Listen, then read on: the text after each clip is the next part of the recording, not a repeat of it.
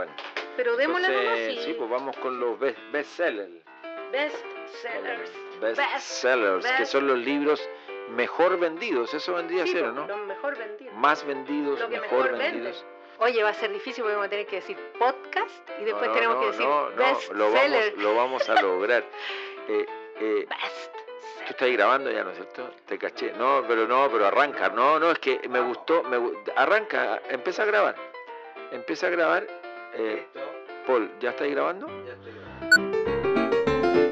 ADN Podcast presenta Cuatro Ojos, un libro que se puede escuchar en un podcast que se puede leer, con Pancho Moat y Marcela Aguilar.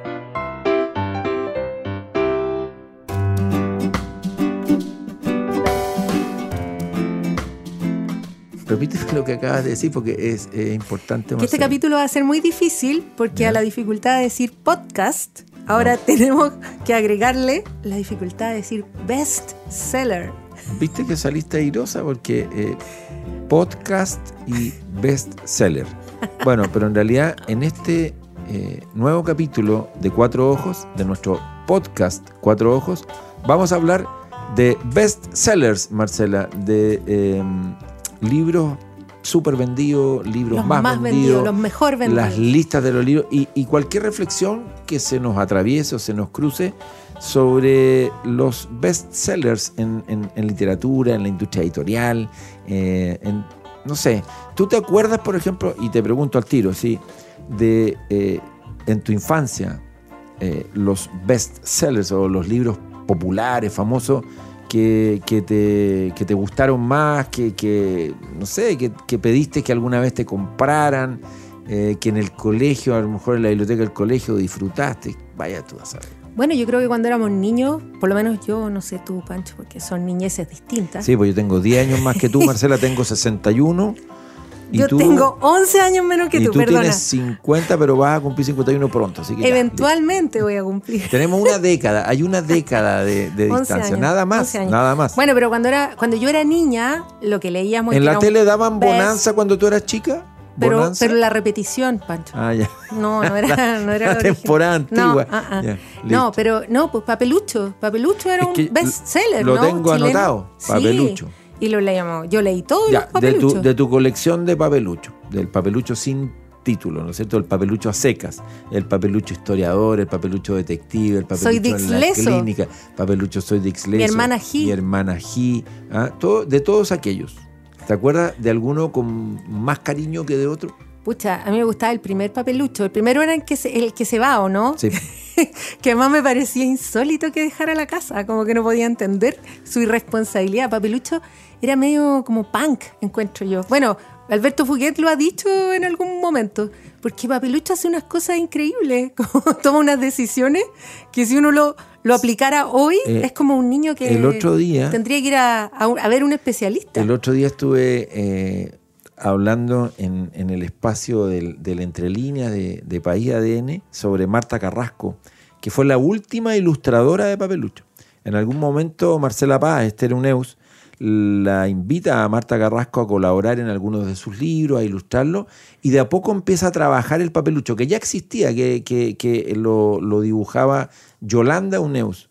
Eh, pero en algún momento, eh, y antes de que muriera Marcela Paz, le, yo creo que le pide derechamente a, a Marta Carrasco, ¿no es cierto?, que ya que ella se haga cargo, y de, no- y de hecho las edi- ediciones nuevas de Papelucho después en la editorial universitaria fueron ilustradas por Marta Carrasco. y Perico, Perico Trepa Peri- por la Chile hay una Sí, portada de sí. Perico Trepa por Chile que también es famosa por, por la ilustración de Marta Carrasco, pero tiene que ver con lo que estabais diciendo tú hace un momento, de las características, los rasgos psicológicos de Papelucho, del personaje. Y es que Marta Carrasco, en ese sentido, lo lee muy bien, porque dibuja a un Papelucho que no sé, tiene un aura entre como medio taciturno. eh, Pero además es como, Es, es- es chascón, es largo, es, como disarmónico. Eh, eh, sí. Es asistémico. Ah, y, y además que como que no es la imagen del- de, de ese cabro chico que se intenta idealizar, ah, así como medio ridículamente, como si la infancia fuera un jardín de rosas, así, cuando es todo lo contrario, es compleja, es difícil, es enredosa, los cabros son curiosos, tienen una inocencia muy linda, pero en paralelo son capaces de imaginar las cosas más feroces y si, si se diera cuenta de todo lo que ocurre al interior del corazón de un cabro chico, de una niña, es tremendo lo que de allí surge. No, a mí me encanta porque además es súper incorrecto. O sea, esos papás están puro preocupados de la plata, de la herencia. Siempre es como que los adultos están haciendo unas cosas espantosas. No, no son como unos padres ideales. Y yo creo que ese es eh, Bueno. uno de los sellos, una de las razones por las cuales Papelucho fue y sigue siendo una saga Ya- tan popular. Y ha tenido un revival Papelucho. De Fue reeditado, claro. eh, claro, ahora los derechos de Papelucho, si no me equivoco, son de la editorial SM. Sí. Eh, y ojo, que a los 12 clásicos le agregaron dos más que estaban como inéditos, no hace tantos años. Entonces ya Papelucho tiene 14 títulos, 14 títulos, y es un bestseller. Y es curioso porque, a propósito de la idea del, del concepto ¿ah? de bestseller, eh, no suele asociarlo a, no sé, te dice Isabel Allende, por ejemplo, es una bestseller, ¿no es cierto? O Katzenberg, el del Eh, psicoanalista, claro. Jo- John O- Katzenbach.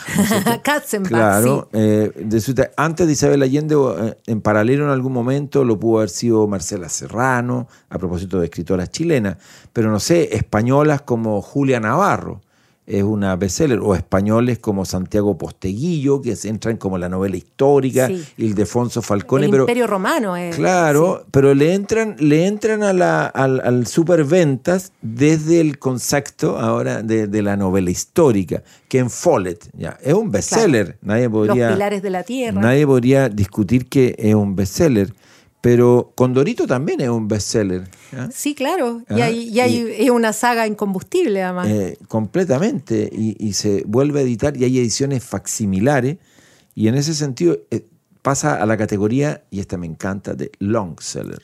es bueno ese concepto. Ah, ese- Libros que se venden durante mucho Y, tiempo. y claro, y que en el fondo no tienen época, no tienen moda, porque uno asocia mucho la oportunidad, el momento, la moda, y después pasan y se olvidan, y vendrán otros a reemplazarlos en las listas de los más vendidos. Y ahí viene otra, otra cosa que quería que, que comentáramos, Marce, que tiene que ver con que esta, esta injusta apreciación de que todo lo que se supervende o se vende muy bien eh, no es bueno, ¿ah? no, no, no, no tiene Hay calidad. una sospecha, sí. Sino que solo haya a- a un afán ahí comercial. Y yo diría que la historia de la literatura de los buenos libros está llena de, pero llena, repleta de muchos casos de libros que siendo autores. y de libros, autores, autoras que son muy buenos, que son muy importantes, son, tienen un lugar muy bien ganado en la literatura y que se han vendido muy bien. Unos mejor en de- ciertas épocas, después pasan tiempos en que mucha gente los desconoce, después son recuperados, pero no hay que ahí confundirse, del mismo modo como casi esta otra postura media así como soberbia, ah, de- al revés, de que no, para hacer algo bueno, ah, ojalá no se venda nada, ¿sí? Ah, y sea incomprendido y totalmente eh, no, no, que no, que, que no sea del gusto de una masa importante de personas, eh, que es una cuestión muy tonta también. ¿no? Una- Bueno, ahí hay, hay autores ya clásicos, por ejemplo, Dickens, eh, que publicaban eh, capítulos, episodios de su historia en, en los periódicos. popularísimos. Súper popular. Eh, alguna vez yo compré El Conde de Montecristo en la versión completa, que es una historia clásica, se han hecho películas, todo.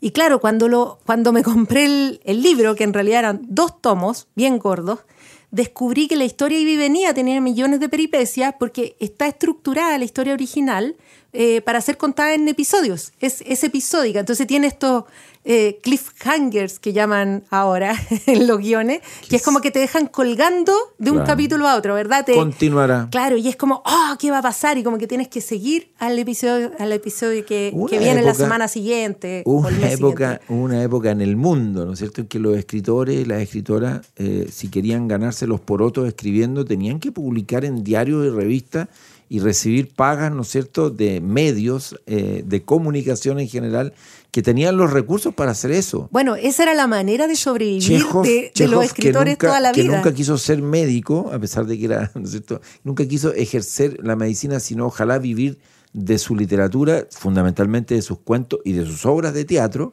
Eh, tuvo siempre el favor de algunos editores, ¿no es cierto? Y dueños de, revistas eh, y periódicos significativos, importantes, que, lo, que le tendieron una mano. Pero le tendieron una mano no solo porque eran buenas personas, o no solo porque valoraban eh, la calidad literaria de los cuentos que escribía Chekhov, o de las obras de teatro que podía poner en escena, sobre todo los cuentos, sino también porque sabía que había un público ávido de leerlos y de valorarlos. Y hacían buenas, escribían buenas historias para este formato, para este formato masivo. Eran capaces de secuenciar historias de, de muy buena manera, todos estos, todos estos grandes autores clásicos. La historia del bestseller está llena, por ejemplo, de libros en clave policial.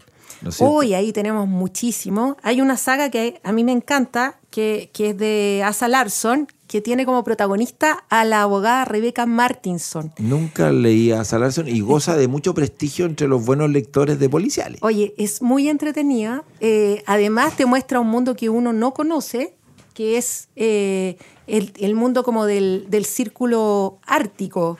Entonces son unos lugares como muy eh, apartados, unos pueblos así muy, muy perdidos, eh, donde ocurren unos crímenes que siempre tienen una connotación eh, como oscura, están vinculados a sectas o, o a ciertas, no sé, historias, tradiciones perdidas. Motivos que las sagas nórdicas, estas de series de televisión, no han hecho más que continuar, porque suecos, daneses, ¿no es cierto? Eh, noruego. Esto que llaman el Nordic Noir, como pero- el negro Pero nórdico. es impresionante, ¿no? Sí, hay y en la millones, literatura está lleno, así millones. como la serie está lleno. Pero yo destacaría de, de estos autores también a, a Henning Mankell, que me parece que es extraordinario. Tiene la serie Wallander. eh, que es una Wallander, serie- que es el protagonista, ¿no es cierto?, de... La primera novela de Wallander en, en, en- en- de Mankel se llama Asesinos sin rostro. Ese es el primero de su libro. Después desconozco la cantidad, pero son fácilmente unas 12 novelas de, de Mankel, Y, 11 o y 12. finalmente estas historias eh, atrapan no solo por, eh, el- digamos, los casos que tienen que descubrir o resolver, eh, sino también por la... el mundo eh, social que van describiendo, ¿no? por, el retrato y por- y social por que el, hacen. el carácter de sus protagonistas. Sí. Como que ahí bueno, Wallander es un personaje muy genial. atractivo. Sí. por Eh, lo oscuro que es también en su propia vida, por lo confuso que suele estar en muchos aspectos, por las dificultades para relacionarse con parejas, con su hija. ¿Sabes lo?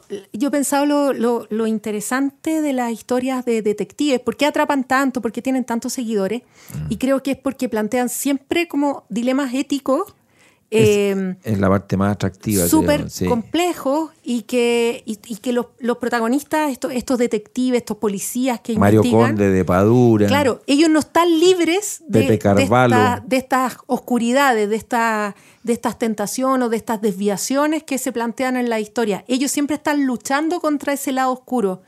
Algunos son alcohólicos, algunos tienen doble personalidad, bueno, millones de cosas. No son en ningún caso modelos ah, de- en su vida ni familiar ni personal. Pero esa búsqueda que están haciendo es una forma de redimirse. Entonces, finalmente igual hay un componente ahí, digamos, moral que hace muy atractiva la historia, porque uno lo que quiere en realidad es que ellos se salven, pero es difícil y muchos no se salvan nunca.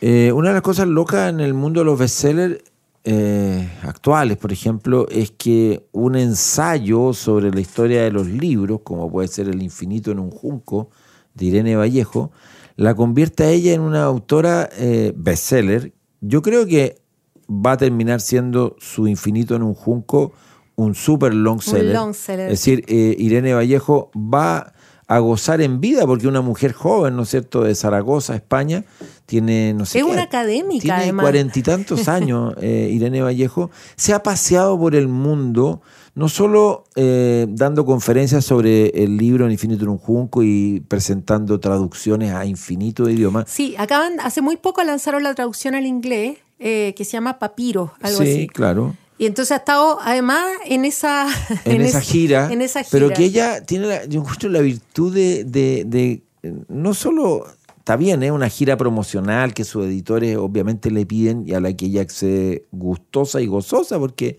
le ha permitido dar la- darle la vuelta al mundo, pero nunca- sin perder la perspectiva de lo que ella hace, ¿no? Que, hace un ensayo increíble sobre la historia del libro, sobre la historia de la lectura, pero le agrega a lo que ya habían hecho otros, como pudo haber sido Alberto Manguel, ¿no es cierto?, en esa línea, algo muy contemporáneo. Es decir, ella funde en la lectura de los clásicos griegos con maestría, con maestría, con, eh, no sé, el, trap de ahora, ¿no es cierto?, la, la- la música urbana, literatura de, de inspiración más comercial, y sabe hacer ahí un cruce extraordinario escribiendo de manera muy entretenida. Entonces, claro, ahí viene otra virtud del bestseller y es que no discrimina a su público y en este caso le ofrece un ensayo en donde si tú lo lees aprendes caleta, es decir, un montón sobre la historia del libro y la cantidad de cosas que aprendí, la cantidad de notas que tomé leyendo El infinito en un junco. Llené una libreta de 40 páginas de apuntes con indicando la página, el tema que trataba y después es súper entretenido ir a revisar esa libreta y decir, ya, en la página 315 El infinito en un junco hay una reflexión sobre tal aspecto que ella desarrolla sobre las bibliotecas, no sé, eh, contemporáneas versus lo que eran las bibliotecas clásicas y Alejandría y todo eso. Oye, pero es un bestseller muy improbable, El infinito en un junco. Eso, es que- Como que si tú se lo quieres ella- ir a ofrecer a, a un editor, te va a mirar raro. Oye, así. y parte de la narrativa del, del éxito del Infinito en un Junco parte es así, porque ella y sus editores de Ciruela, Ciruela es un sello súper exclusivo en España, ¿no es cierto?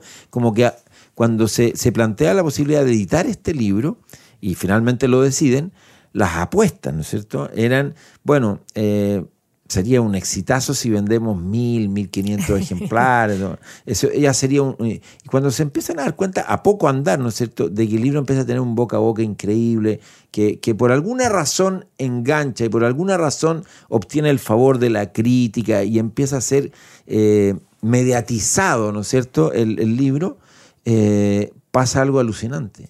Eh, entonces, de pronto los editores en Ciruela se dan cuenta que el infinito en un junco les va a salvar no, no solo la historia, sino que les puede ayudar a construir un catálogo hacia adelante alucinante a partir del éxito editorial de este libro.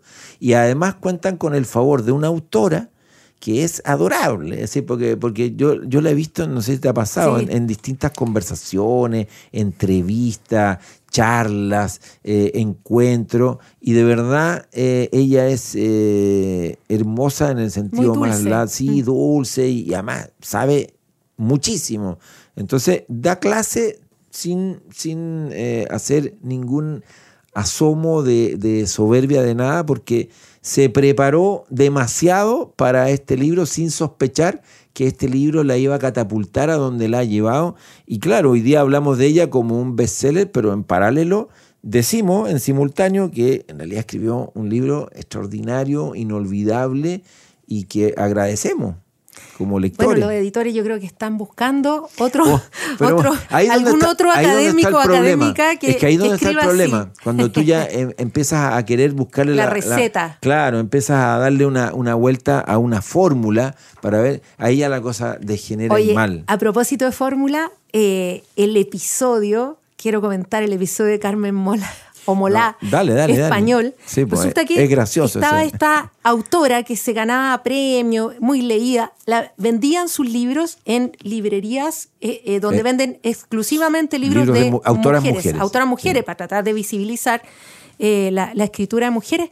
Y de repente se ganan un premio grande y aparecen tres señores a recibir el premio porque resulta que Era este era un seudónimo. Carmen Mola no existía, solo existen estos tres señores guionistas. además que ganaron uno de estos premios de uno de los Sí, sellos grandes no sé si el Planeta o alguno Yo creo que era el planeta. Sí, puede Eh, Bueno, pero el- la cosa es que salen estos señores diciendo, bueno, pero es que nosotros tenemos derecho a tener un seudónimo, o sea, esto ¿quién dice que no?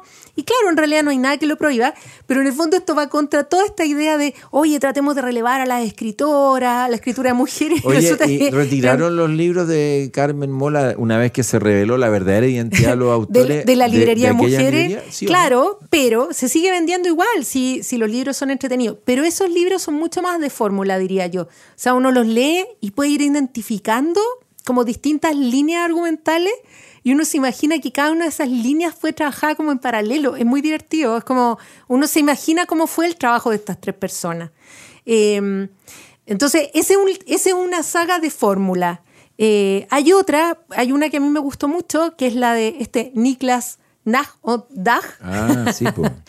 que es eh, que llaman eh, la llaman la trilogía de Estocolmo, que son los 1793, 1794, ¿Y 1795. por qué se concentran esos tres años en particular en Estocolmo? Porque hay una serie de temas históricos, eh, eh, las ciudades están enfrentando la sobrepoblación. Es un, es, mira, huele muy mal todo ahí, en, en esos lugares. Es decir, huele de verdad mal. Huele de verdad mal, pero además hay, tema, hay temas políticos, eh, ha ocurrido la Revolución Francesa, hay como vientos de cambio en el reino, pero acá también hay unos poderes, bueno, hay, un- hay reyes, hay, hay complot político, y en medio de todo eso hay eh, un personaje que, que es un eh, investigador, un detective tísico, o sea, que tiene tuberculosis es un flaquito, un flaquito muy inteligente que resuelve, en el primer, en el primer tomo resuelve crímenes mientras enfrenta esta enfermedad que él tiene.